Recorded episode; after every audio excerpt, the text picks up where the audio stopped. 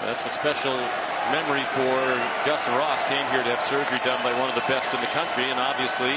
Oh my goodness! Oh my goodness! The pitch is picked off, and it's going to be a touchdown for SirVocea Dennis.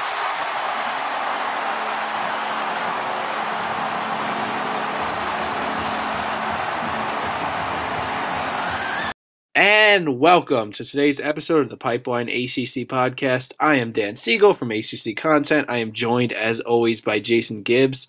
And Jason, I'm going to be honest with you, that might have been the most entertaining week of ACC football so far. First off, that Wake Forest Army game was just incredible. How about an Army team going back and forth, scoring with another team, and the ACC team coming out on top? Clemson and Pittsburgh, just a huge crowd, very hype. We had UVA, another huge crowd, and Brennan Armstrong being electric and a lot of scoring. How about this week of ACC football, Jason?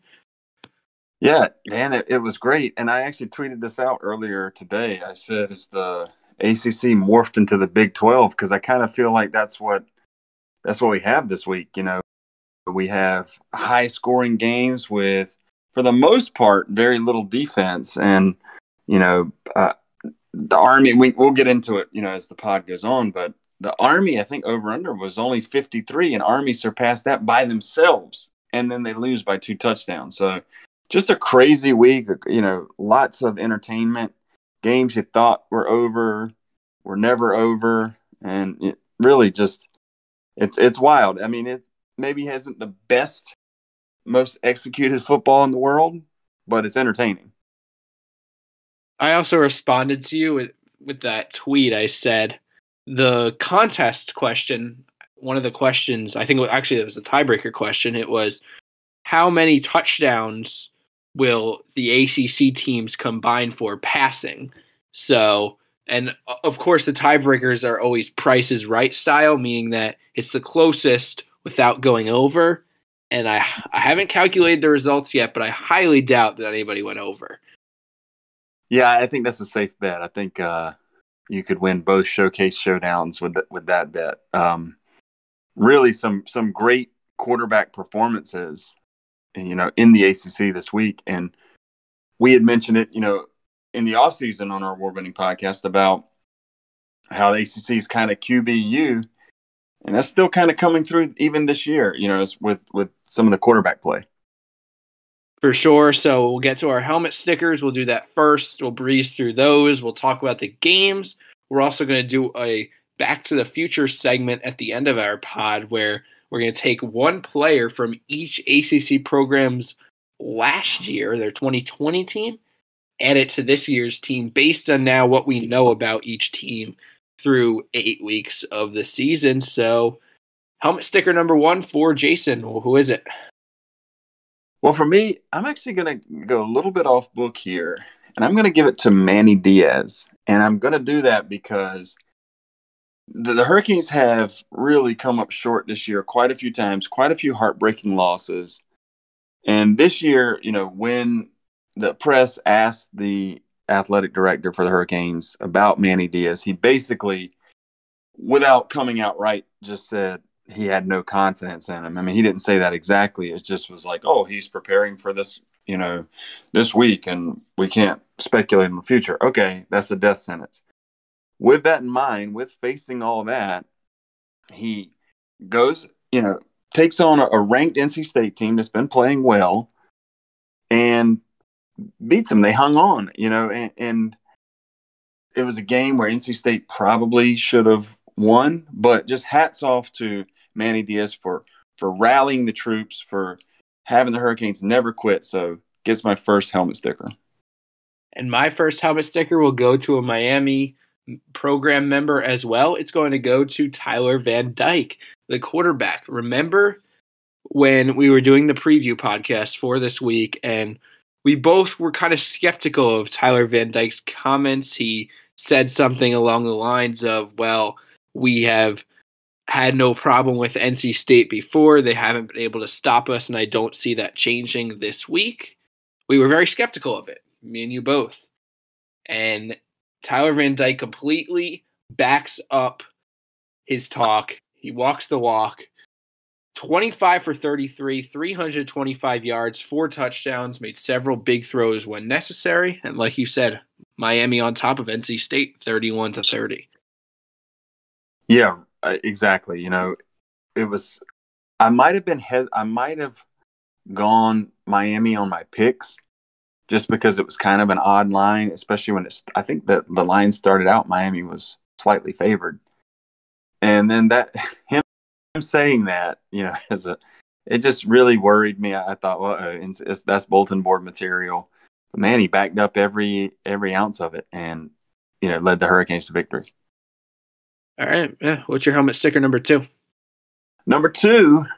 Speaking of uh, guys really pulling things out of the fire, I'm going to go with Wake Forest defensive back Traveon Redd. Now, it might be odd that I'm picking a defensive back in a game that featured 126 points, and his stat line might not stand out on paper seven tackles, three solo. But he made the play of the game when a game that it just really looked like it was going to come down whoever had the ball last, or, you know, maybe a team goes for a two point conversion. Eh, the situation was uh, Army is uh, down 35 28, but driving. They get to fourth down. They run a fake punt and the the punter throws the ball. Redd intercepts it, not just intercepts it, runs it back 83 yards for a touchdown. Total game changer. Yet, of course, Army didn't quit. Army's never going to quit. You know, they're going to give it their all the whole time. But that opened up a 14 point lead, and it really just felt in, insurmountable. Like, sure, Army comes down and scores, you know, the next the next play or whatever, but they're still down seven, and Army's not really a team designed to, to come back from two touchdowns or more. And I, I really just it was a heads up play by Redd, and like I said, it was you know great athleticism. He didn't just intercept it; he intercepts it and takes it the distance. So Traveon Redd for my second helmet sticker. It was a phenomenal play, at least from Army's perspective. Though I don't understand the point of doing a fake punt or field goal. I really think that fake punts and fake field goals should very rarely be used because Army was at the point where they could get the necessary yardage they want just through the air. They had been throwing the ball well. So just run a conventional play and have your starting quarterback throw the ball. That's just what I don't understand. But hey, we're not an Army podcast, so we'll take it. uh, my second helmet sticker is going to go to Syracuse quarterback Garrett Shrader because he has developed leaps and bounds over the last four to five weeks. And this week he carries his team to victory basically 41 to 36 over Virginia Tech. 232 pass yards, 174 rush yards, five total touchdowns, zero turnovers, I believe. Great day for Garrett Shrader. And he has definitely been so much better than especially in the air, than week two, week three, week four kind of point of the season. Yeah, I mean, at this point, Shrader and and our guy Sean Tucker, really quite the formidable duo. You know, one-two punch. If, if you really just wonder, man, if if Taj Harris hadn't kind of quit on the season and, and entered the transfer portal, they might they might kind of have something there and if they were able, I mean, they're one and three in the ACC, but they lost three games all by a field goal. So if just better game management and whatnot, they could be three and one, four and zero oh in conference. We'd be talking very differently about Syracuse right now. but uh, regardless, let's get into the games. So our first game, I guess I was pretty off base about this one because I thought that it would be you know, a 35 10, res- somewhat respectable game. I didn't think Florida State had the ability to really blow out a team like this, but they did over my Massachusetts Minutemen 59 to 3. And look, I'm not here to say that this makes Florida State a much better team than I thought they were, but good for them for taking care of business it's definitely I don't want to say it's impressive because the opponent that they were playing, but how about this? It was not unimpressive. They were just significantly more athletic, bigger, and faster than UMass, and that was really the difference. They didn't really have to do many special things, just use their talent difference, which is what Florida State has failed to do in the past. So good for them. Yeah, obviously the Noles have had a big letdown this year, losing to Jacksonville State earlier in the year. Uh, we both actually picked UMass. I think it was plus 38 and a half, something like that. I mean, it's plus a lot. And the Noles covered it with ease. And, you know, I, I was earlier in the year when the Noles hadn't won a game yet, I was thinking, man, is this going to be their only victory? Now they pulled out two in a row. So I thought, okay, maybe they let off the gas a little here. But they didn't really have to. Their backups and their backup backups were scoring at will. And, you know, Jordan Travis, five for 10 for 123 yards, didn't matter. It was, you know, a complete and utter romp. So, like you said, not necessarily impressive, but that's better than they're showing earlier this year. So, regarding our betting contest, you took a four to two lead on me this week, meaning that you are 49 and 40 uh, to 47 against me overall. I did abysmal in the ACC. You did pretty well. I did pretty well in the non ACC. You did abysmal. So it turns out the ACC is weighted heavily, which that should be the case. It's an ACC podcast. But yeah, you're at 49 47 overall.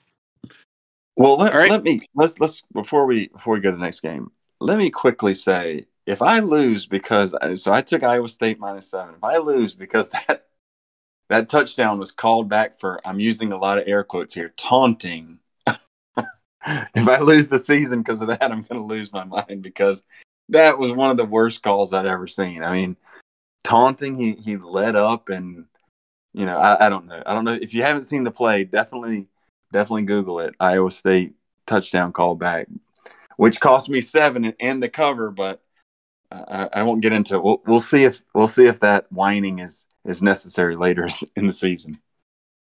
Did they even give like an explanation for that? Because that was terrible. Yeah, I think I think that's what they called it, taunting fifteen yard penalty. But like, so, why? What did he do to taunt? I, I guess he he high stepped the last yard. I don't know. I don't know.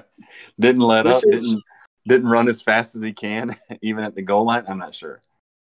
This is why the I just love that, and I think this was like the 0 16 Browns season, but still, Andrew Hawkins, their wide receiver, scored a touchdown, and he just gently placed the ball down the ground, walked like a robot back to his bench, just to troll the NFL about how they gave out so many excessive celebration penalties. I thought I I posted that video because that's like priceless based on what happened with Iowa State this weekend.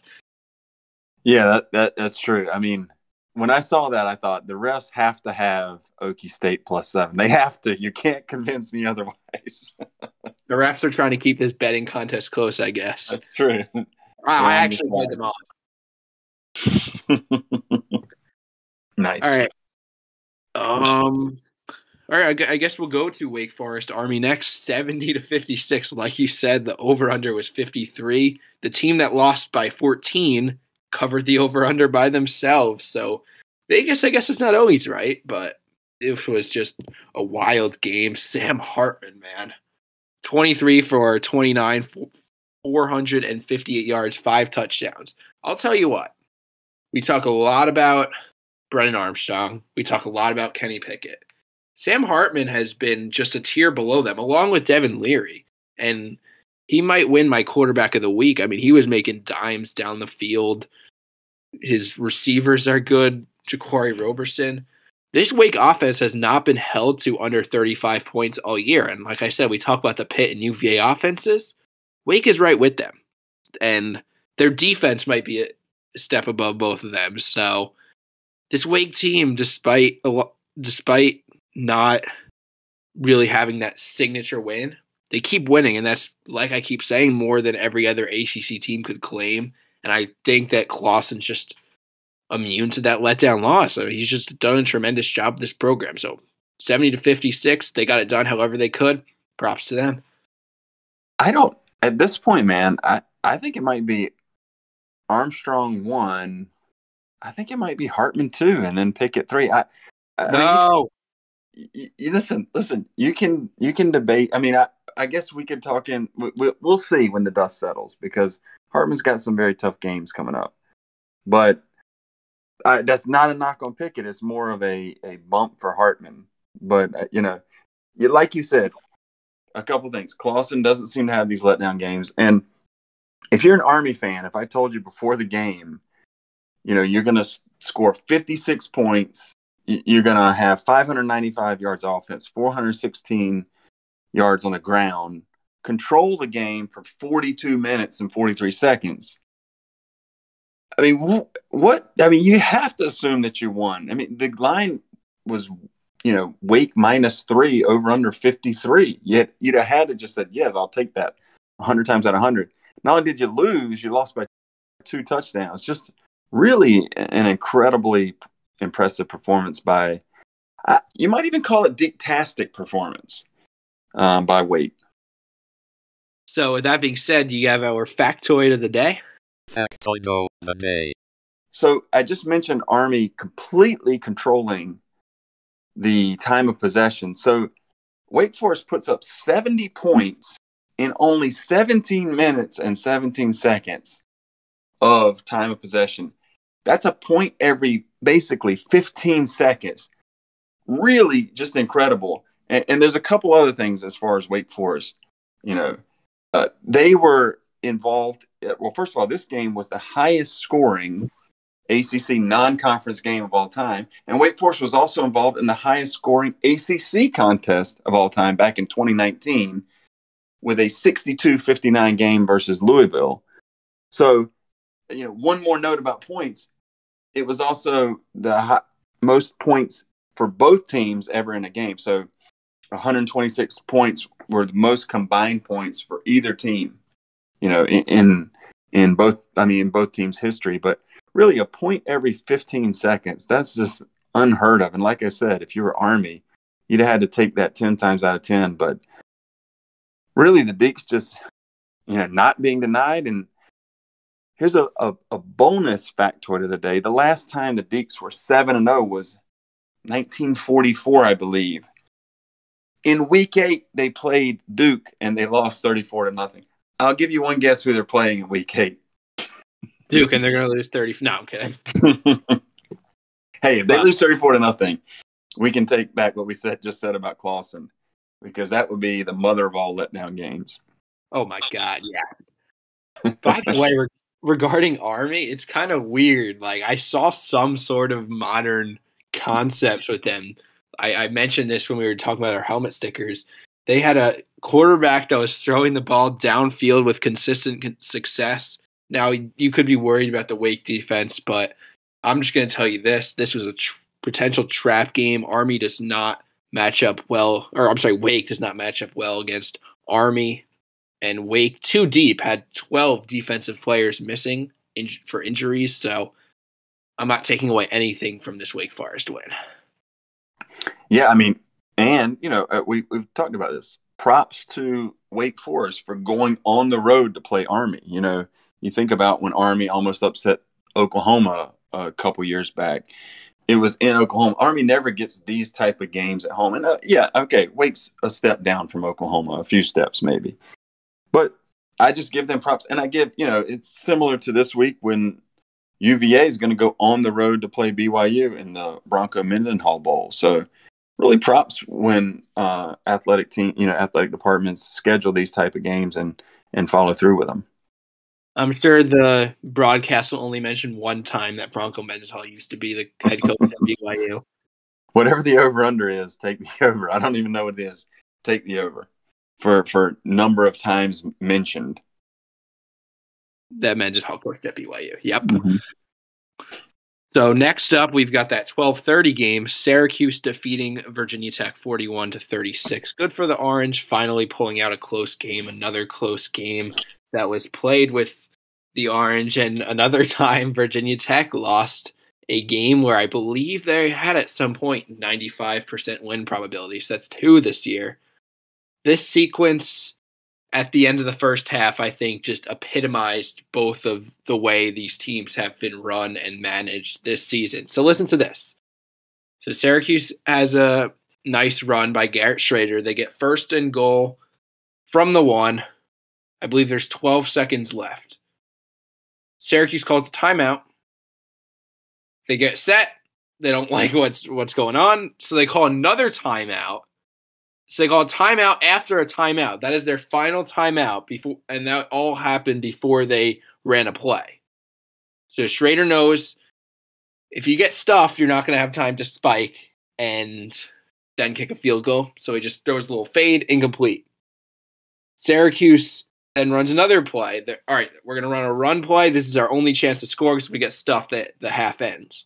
They get stuffed, but Virginia Tech took a timeout before the play happened. then Dino Babers is like, uh, let's just kick the field goal now. 19 yard field goal, doinks off the upright, no good. And the half ends with zero points on that drive for Syracuse. Both teams' seasons in a microcosm, I think. You know, if this wasn't the nail in the Justin Fuente coffin, I don't know what is. I mean, I can't imagine really him lasting the season, especially losing a game like this where you basically had it in your back pocket. Now, longtime listeners of the pod will know that I am a big music aficionado. I love music. I love all types of music, all eras of music. I like to listen to stuff, you know, all the way back to the 20s sometimes. And with that, I, in, something you said kind of reminds me of a song from Ben Folds 5, I think probably in the late 90s, early 2000s, I think was, and it was the Battle of Who Could Care Less. That was the name of the song. This was kind of like the battle of who could coach less, you know, who could it was who was going to make enough coaching errors that they kind of out coach errored the other coach's errors. And I think your your little your uh, sequence there really epitomized that. You know, both teams trying desperately to lose the game by by mental blunders. You know, by mental coaching errors. So, but you know, great for Orange. I, I know our guy John Eads is was excited. They're sitting there four and four. Like you said, they could have been better, but they could have been worse. Four and four. They're only two victories away from bowl eligibility. So I think that would be a, a pretty big win for the Orange. But really, you, you just think if they had a, maybe if they had a different coach, how many more wins could they have? Same with Justin Fuente. They just kind of taking, you know, what is it? You, you pull a, a loss out of the jaws of victory. The kind of the opposite saying. I felt like that's what both both coaches were trying to do here. One positive thing on the Virginia Tech front before we move on to the next game Malachi Thomas, the running back, 21 rushes, 151 yards, and three touchdowns. If they finally have a running game, that will be nice. We've talked about the passing game incompetence with Braxton Burmeister, which they actually, he was okay that game and put up 36 points, but it's kind of weird. I did not expect this game to be that high scoring, but still Syracuse wins. So that's that. So moving on to what was the premier game of the day, and the Pittsburgh fans showed out with a 27 to 17 victory over Clemson. I think this Pitt defense has improved. Yes, Clemson offense hasn't scored against anybody, but it's good to see Kenny Pickett has gotten the most Heisman attention from anybody in this conference. And I was actually about to, when we brought this game up, do an Armstrong versus Pickett debate, but it seems like you already have your mind set on that. It's kind of Armstrong obviously has the most numbers and volume, but he throws the ball more. That makes sense. Pickett might be slightly more efficient. Armstrong has more big time plays. Pickett throws fewer turnovers. Armstrong's a better runner. Pickett takes fewer sacks. I, I actually, my guy, uh, BR Designs helped me make a nice graphic comparing these two quarterbacks. It's really close, but regarding Pickett, great game for him. He made some nice throws, especially that one to Addison, then one where he was, I think it was to Taysir Mack, maybe, where he was rolling to his right on a fourth down through a dime into the end zone. And yeah, Pitt wins 27 to 17. Impressive win over the Tigers. Yeah, so, you know, we've jokingly talked about Kenny Pickett all year long about him being 42 years old. And I know I've said that before. But really, you know, hats off to him for, you know, assessing the his draft status last year, saying, you know what, I'm going to come back. I'm going to work in the offseason. I, th- I know he worked with at the Manning passing camp, and really, you know, that coupled with you know them adding wide receivers coach, our, our guy Coach Marion, has really paid off dividends. You know, I, I, don't expect Kenny Pickett to come against this Clemson defense and, and put up 48 points, you know, like Brennan Armstrong did. I think if you wanted to debate the two, you would say, what if we switched teams? So Pickett's on UVA and uh, Armstrong's on Pittsburgh. What would the difference be? I think that's probably the best way to compare them, you know, and, and just to kind of figure out maybe, you know, where the advantages lie. But so really, hats off to Pittsburgh. Hats off to their fans. They Pittsburgh now has the best odds of any ACC team to make the playoffs. Now they're not good odds. I think they're 70 to 1, but Wake Forest isn't even listed in, in those top, you know, I think top 10 or so. So things are shaping up for Pittsburgh. Yes, they really, really, really like to have that Western Michigan game back, but all you can do now is just, you know, make the adjustments and go forward. With all that ad- adulation, I guess, you know, on Pittsburgh, I think what I, I need to say about Clemson, and I tweeted this out Saturday – I think we're reaching the point where DJ Uiagalelei is is broken. I don't know if it can be fixed this year. I know he's benched. I, I just don't know where it goes from here. I, I know, you know, it's not like a knock on him. I can't really even figure it out other than he had some failures early and it's just snowballed. He kind of just can't get out of his own way now. I mean, that shovel pass where he threw an interception for a touchdown that's one of the worst plays I've seen in a long time. I mean, that's a you threw an interception on a shovel pass, not just an interception, a pick six. And I don't know. I think that's just overthinking it. You know, you you have he has the natural ability. One thing I find interesting is way we turned the clock way back, and we talk about the Clemson spring game. I actually said in that in that one because I watched this Clemson spring game. I said Uiagalelei didn't look that great, and he overthrew a lot of receivers. Now, I also said take it with a grain of salt. It's a spring game, but maybe there was something there. Maybe there was something there at the time, and and you know, of course, you can't put too much stock in a spring game, but I don't know. I don't know where Clemson goes. I will say this: if this Clemson team, if the defense wasn't an all-world team, probably like one of the top five in the country, obviously, you know, a couple steps down from Georgia but Clemson could be looking at one win or less. I mean, the games that they've won, they've just squeaked by with scoring absolutely no points. And you know, our guy, friend of the pod, David Hale, pointed this out. Uiagalelei has thrown two touchdowns to his teammates and two touchdowns to the opposition. Yikes. Do you know what SirVocea Dennis, the recipient of the shovel pass pick six, said after the game in a post game interview? And I didn't see that. He said, This I didn't even scope that play out. I was just in the right place at the right time. so that just in other words, the way I translate that, terrible play, DJ Uiagalelei. Terrible. Yeah.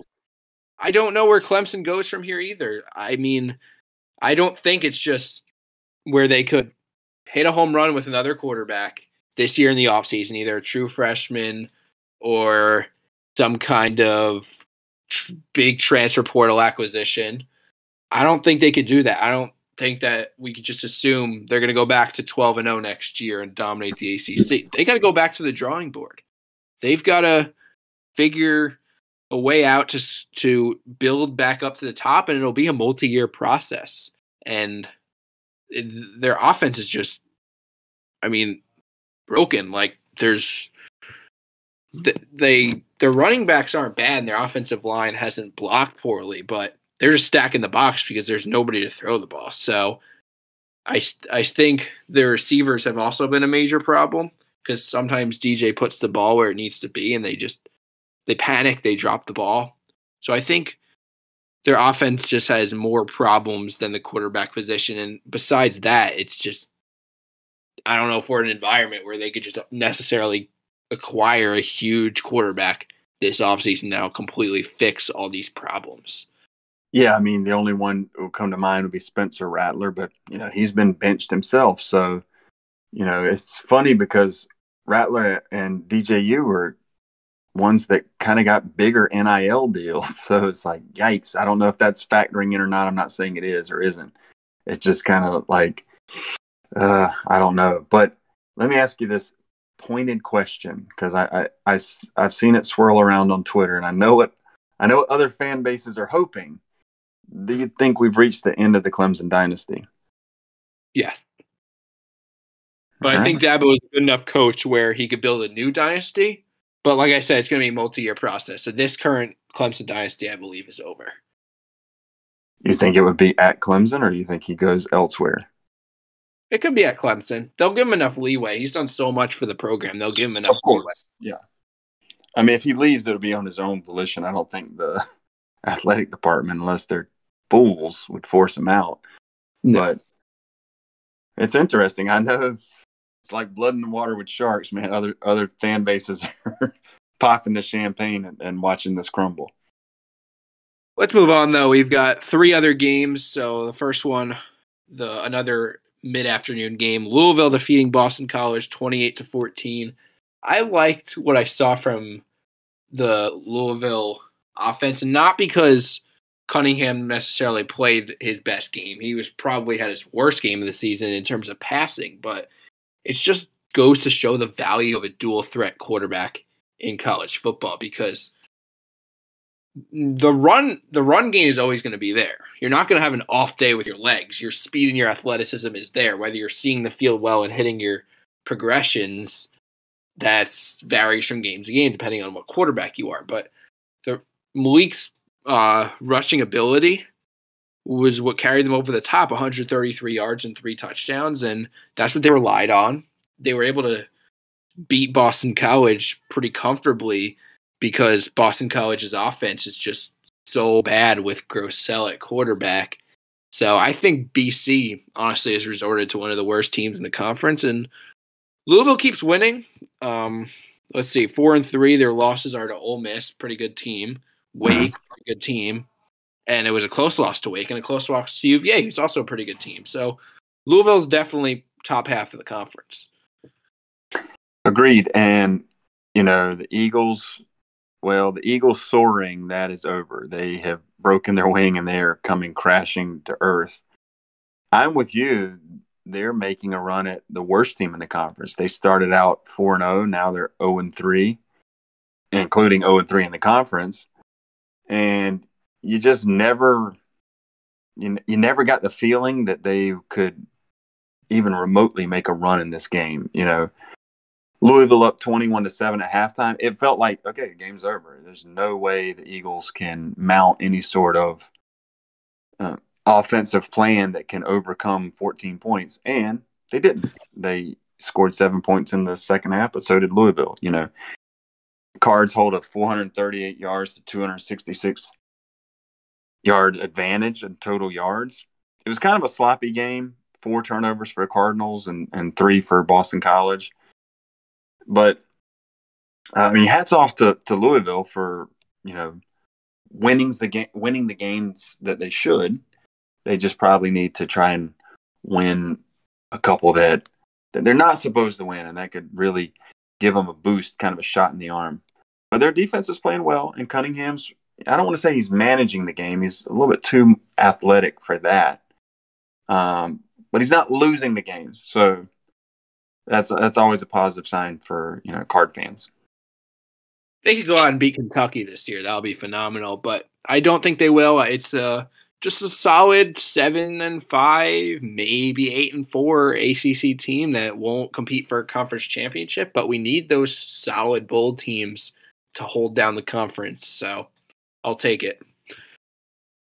Next up, we've got our two night game. So let's start with Miami, NC State, Miami 31 30. We kind of talked about this a little bit, but just a little bit more on this. This is the Will Mallory emergence game. Only three catches for 34 yards, but we talked about him probably way too much before the season about how he's going to be the replacement of Brevin Jordan. He was so reliable when Brevin Jordan was hurt, and he's just going to emerge this year with more experience in the program. And that obviously has not happened at all this year. He's been very, very quiet, but he caught a key touchdown. He got the game sealing first down on third and long. Props to Tyler Van Dyke because everyone thought that they were just going to do a run play and punt it and leave it to the defense. Nope, third and 14. Van Dyke throws it past the sticks. Wide open Mallory, first down. So a letdown for NC State. It really stinks because they were looking like a solid team, and now it looks like it's just Wake's division to lose.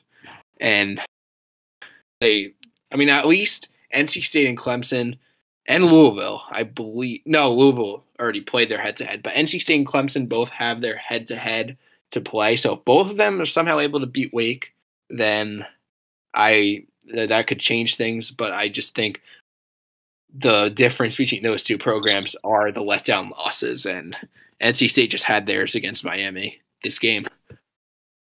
Yeah, I mean, this was a game. If you're a Pack fan, you can't lose, and they did. And this is kind of the the the the, the Dave Doeren Classic. You know, lose a game you should win. You're kind of feeling good about yourself. You're up to 18th in the country, only one loss, a, a, a loss you probably should have won uh, against Mississippi State early in the year.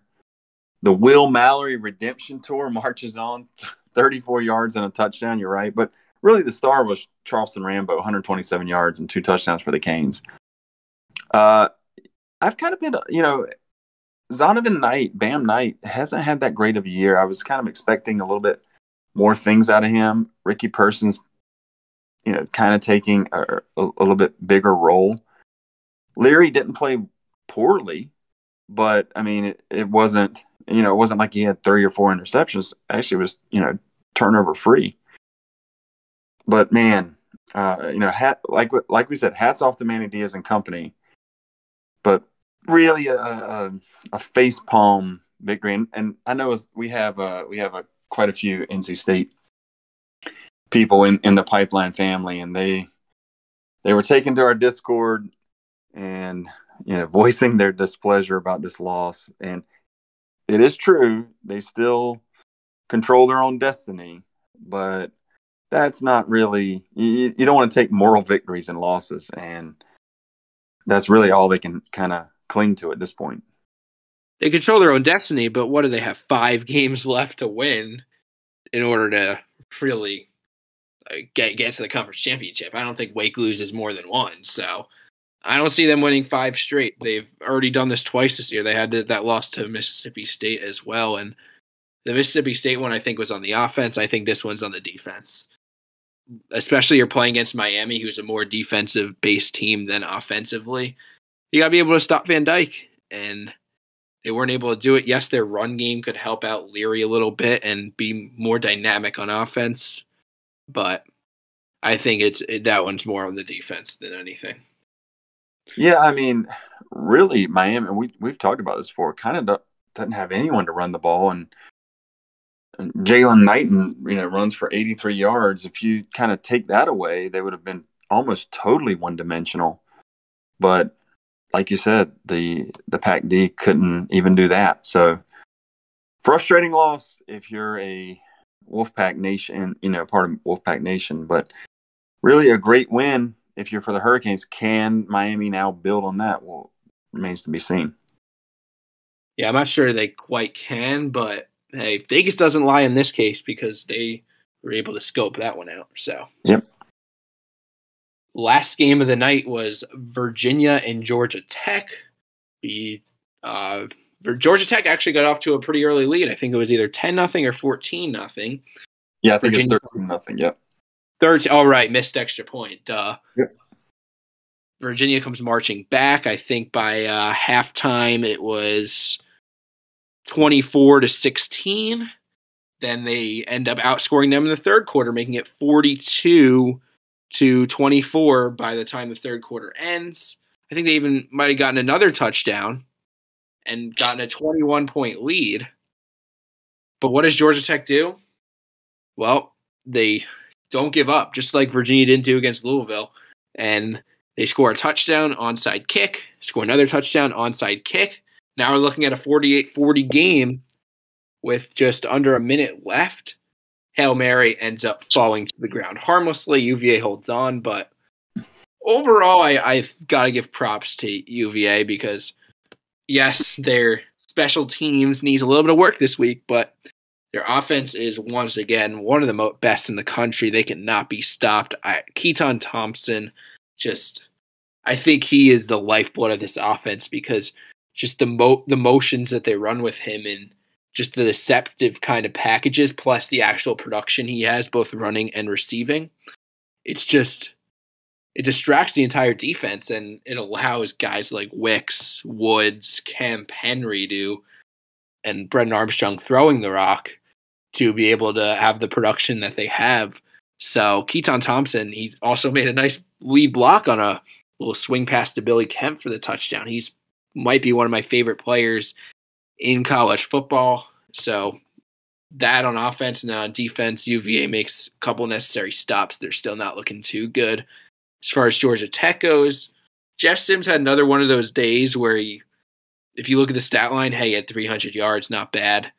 But he's just not impressing me, making too many just dumb throws and should had one interception, could have easily had two if it wasn't for roughing the passer. Gibbs playing well, being really explosive. I called that he would have a really long run because UVA defense loves to give those up. But overall, just Georgia Tech hasn't quite taken the strides in their program that I thought that they would at this point especially after their win against their big win against North Carolina after almost being Clemson. But you're in a down conference, and I know you talked about how next year's got to be Georgia Tech's year, but you're in a down conference. They got to get to six this year, and I'm not quite sure they will. Yeah, agreed. You know, the 48 40 final score kind is kind of misleading because this game was over. I, I, yeah, they had a shot, ended up tying it full disclosure, I actually turned it off because I turned it to a different game because I was like, oh man, this is a blowout. And you know, Georgia Tech didn't really have that that spark in them, that life. You know, I think that kind of starts starts with Sims, and they got a little lucky with some onside kicks, sure. And it seems like Virginia is incapable of totally salting a game away. they always got to either come back and win it or let another team back in it Brennan Armstrong putting up otherworldly numbers. You've touched on that before. You know, he's going to possibly uh, break the record in the ACC for most passing yards. Almost had 400 yards passing, almost had 100 yards rushing, six total touchdowns. Really, a you know a, a great job by him. I mean, he's he's kind of carrying them because there's times where the defense can't get the stops. He's just like, screw it, I'll just score another touchdown, and that's what's happened. UVA marching on, right? Six and two, four and two in the conference. But back to your point, Georgia Tech in a down year really should have had a couple more victories than this, and they seem like they just can't build any momentum. Their schedule's not going to get any easier.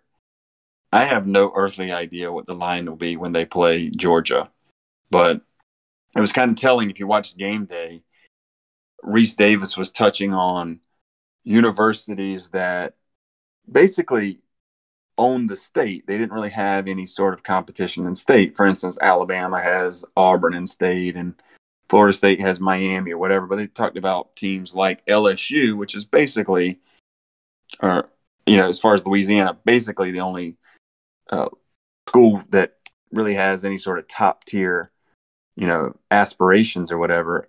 And they mentioned Georgia, and he said, "No offense to Georgia Tech," and I was just like, "Ouch," you know, because uh, Georgia Tech is a P five school, but they're not even considered. You know, hey, we can't do anything. We can't even be. Con- we might as well be a G five team compared to, uh, you know, Georgia. So, yeah, like we said, next year is really probably the year they're going to make strides, but I would have preferred to see them make more strides this year, and it just hasn't happened. And I want to see Sims make show signs that year three will be a year that he's very, very good quarterback, and he's got to make a jump up year two from year one, and he's made a small jump up, but not the jump that I quite wanted to see. Yeah, agreed. the The jump from year one to year two should be the biggest, and it just hasn't been. Next Saturday night, we're sending you back to the future. All right, so it's time for our Back to the Future segment for this podcast. We are going to take one player from each team last year and add it to their respective programs this year based on their team needs after what we know through eight weeks and what we're we're gonna spice it up a little bit. So Jason and I both submitted our power rankings. We came up with a committee power rankings based on us two combined, and we're gonna go in reverse power rankings order. All right, so number 14 is the Duke Blue Devils, and I think they need help, particularly in their secondary. I'm going to go with Michael Carter II, who he's a very lone bright spot in a very bad Jets team this year, and he's now playing corner for the Jets. He played safety for Duke, so wherever he could play in the secondary for the Blue Devils, it would be huge to get him back. So I'm going Michael Carter II for Duke. Yeah, so for 13, and we we kind of alluded to this, you know, in our breakdown, we're gonna have Boston College Eagles. You know, they've kind of dropped like a rock when they were probably in the top, at least in the middle of the pack. You know, four games into the season, and I'm gonna actually break the rules just a slightly, just just tweak them, only because I have a love affair with this player, and I'm gonna add Phil Jurkovec. Now, I know he's on the team this year, but he's obviously been injured, and that really has kind of torpedoed their year. But if you could just take this year's team and add Jurkovec, a healthy Jurkovec through all these games, you know, one of our one of our uh, friends at the pod, four blogs then their uh, Boston College account, they said, you know, with Jurkovec, you have maybe you're probably like five and two or something. I think they're underselling it. I think he could be, they could be six and one, maybe undefeated with Jurkovec because the offense really clicked. You know when he's in there, you know Zay Flowers' numbers has obviously plummeted. Jeff Hafley just hasn't had that that guy under center to be able to really run his offense. They started relying heavily on the run game but that run game really would have opened up with Garwo and, and company if Jurkovec was behind center. So just a slight tweak. I'm going to add Phil Jurkovec. For number 12, Miami Hurricanes, I'm going to go Gregory Rousseau because he is just a very, very, very talented pass rusher who could definitely be a huge X factor on this Miami team and make their defense even better. I was thinking maybe somebody on the offensive side of the ball, but the only guy we would really have to choose from is Brevin Jordan. And that's possible, but I think Rousseau is just so much more talented. And if that's breaking the rules because he technically didn't play last year, then I'll go Jordan, maybe Jaelan Phillips. Yeah. And so for 11, I had, I had kind of a tough time with 11. 11, we have Florida State Seminoles clocking in. And I just had a tough time because they've I don't uh, they're kind of middling on everything, and I was trying to think of a player from last year that could maybe help this year. I'm going to go with Asante Samuel Jr. You know, his first team All ACC honors. He had three interceptions, and I don't necessarily know that it's their their greatest you know need, but he was at least a playmaker on defense, and maybe some of these games. I can tell you this: I don't think Jacksonville State happens if Asante Samuel's on the team. So that's at least one game maybe the Notre Dame game he could, you know, uh, cover some of their guys and, and really hold their hold the Irish, you know, offense down, help hold them down. So I'm going with Asante Samuel Jr. Number 10, Georgia Tech. They didn't really lose a lot at all, but the only guy, the only talented guy that they did lose was Jalen Camp. He was a sixth round pick by the Houston Texans. So nice little addition to the receiving corps, which doesn't have the greatest depth in the world. So that'll be a nice target back for Jeff Sims. For nine, I'm going with, know, we're going to Virginia Tech Hokies. I'm going with Hendon Hooker. I mean, I know Hokie fans will hate to hear this. And this is probably part of the reason that's going to be the nail in Justin Fuente's coffin is you chase this guy off and you know he's going down to Tennessee before he got dinged up was really putting up some great numbers and you can't tell me in some of these close games where you know Braxton Burmeister just couldn't get it done to the air. You couldn't tell me Hendon Hooker couldn't be that difference maker. So, unfortunately for Hokie fans, Hendon Hooker. Number eight, the Syracuse Orange. There wasn't really a lot on offense that they lost that would have been super significant. So I'm going to go with the defensive side of the ball. And it, it's one of those three DBs. I'm going to go with Trill Williams just because he's super versatile. They could use him in a lot of different ways. So this team is obviously designed to play without him, but he could slide right in because of how versatile he is and play a bunch of different roles. So Trill Williams for Syracuse. Yeah, just a side note, you know, Trill Williams is obviously a great name. He's a great player, great name. I love when Twitter accounts will use the word trill in a kind of a funny way. They'll substitute it. I saw one that was Trill Belichick. I just, I think those are always creative. They always crack me up. anyway, sorry, a little bit of a digression. For number seven, we're going UNC. I, I had a, I kind of flip flopped here because I thought about going on the defensive side of the ball. Chazz Surratt, you know, obviously he was drafted, went to the NFL, but their defense last year wasn't great either. They were giving up tons of points then. So would he make that much of a difference this year? Maybe, but I'm I'm gonna go. I'm gonna kind of think backward. I'm gonna say add Dyami Brown. So he went to the NFL. I'm gonna add Brown to go with my guy Josh Downs, and maybe we can just go the UNC can go the route of outscoring everyone. So give you know, uh, Sam Howell another threat through the air. So I'm going with Dyami Brown. Number six, Louisville. I'm going to go with Tutu Atwell. I was thinking between him and Dez Fitzpatrick. Dez Fitzpatrick might be a more well rounded receiver, but Tutu Atwell with Malik Cunningham was deadly, just his ability to make plays after the catch. And now with the way they use Marshon Ford, all to also have Tutu Atwell, that would be a very dangerous offense. And might we talked about Louisville being pedestrian seven and five team, they might take that next step if they had Atwell still. So that's what I'm going with for number six, Louisville. Number five, oh how the mighty have fallen, Clemson Tigers. I think this is probably the easiest pick on the board. Some guy named Trevor Lawrence. If we can go back and add him to this year's team, Tigers currently at four and three and dropping like a rock they've been in every game, and I just would have a hard time not thinking that Trevor Lawrence couldn't win one, two, maybe all three of those games that they that they've lost. So Trevor Lawrence, the easiest pick in this exercise. One hundred percent. Number four, NC State. This was also a pretty easy pick because they only had one draft pick last year, and it was Alim McNeil, the defensive tackle, nose tackle. He is just a huge disruption in the run game. He completely could sh- just had the ability to shut it down himself. Also, a very good pass rusher from the interior. And they have some solid guys, Corey Durden, uh, in specific, on the in the interior of the defensive line. But Alim McNeil is just more special talent than those guys. So for number three, I'm going, you know, with the UVA Wahoos and our guy Charles Snowden, linebacker. You know, he had the height, the length to disrupt the passing game. He could cover backs out, out you know, out of the backfield. An athletic guy. Virginia's had kind of subpar linebacker play at times this year. You know, it, uh, their their set the 71 yard run. I think it was 71 yards to uh, Jahmyr Gibbs in the game is a perfect example. Once he got past the line, there was just nobody going to really be able to catch him or tackle him.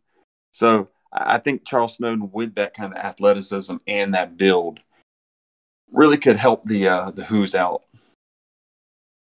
Number two, the Pittsburgh Panthers. I think they're pretty set offensively, so I look to the defensive side of the ball.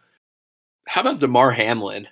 He was kind of that lifeblood of that secondary, the safety, and he was just very good at anchoring defensive backfield, preventing big plays on most occasions uh, occasionally coming up with a big interception, good open field tackler. So Damar Hamlin would be huge for this Pitt defense this year. And just like we predicted at the beginning of the season, after seven weeks, our top power ranked ACC team is the Wake Forest Deep-tastic Deacons. I'm going to go with Boogie Basham. I think we've we've their offensive uh, prowess has well documented at this point. But but give me a guy like Boogie Basham on the defensive line. Finished fourth in school history with 35 and a half tackles for loss. We just got to finish talking about how Army kind of ran roughshod over them. And they could use a guy on, the defensive line that could make a play, maybe stop the running back, maybe stop the bleeding, get a good sack, strip ball, whatever it takes. But Wake with a little bit more stout defense, you know, the ceiling is the roof. Uh, or I guess I should hold that for UNC. But yes, the, much higher ceiling. But Boogie Basham's my last pick. That would complete that Wake Forest defensive line because you have Luiji on the other side, then you have Miles Fox foreshadowing in the middle. So that would be huge. But I just thought that was a pretty fun exercise to just look back. Jason, I'll give you credit for that one. You brought that one to my attention and I liked it. It was a good one. So hope you guys enjoyed. Please subscribe to our podcast if you haven't already. Leave us a five star review if you've liked what you've heard. And of course, join our Discord to join in the conversation that we like to have in the begin during weeks and also just in between them to pass some time. So with that being said, we'll actually link the Discord to the uh, podcast episode description. And with that being said, thanks for listening, and we'll see you next time on the Pipeline ACC podcast.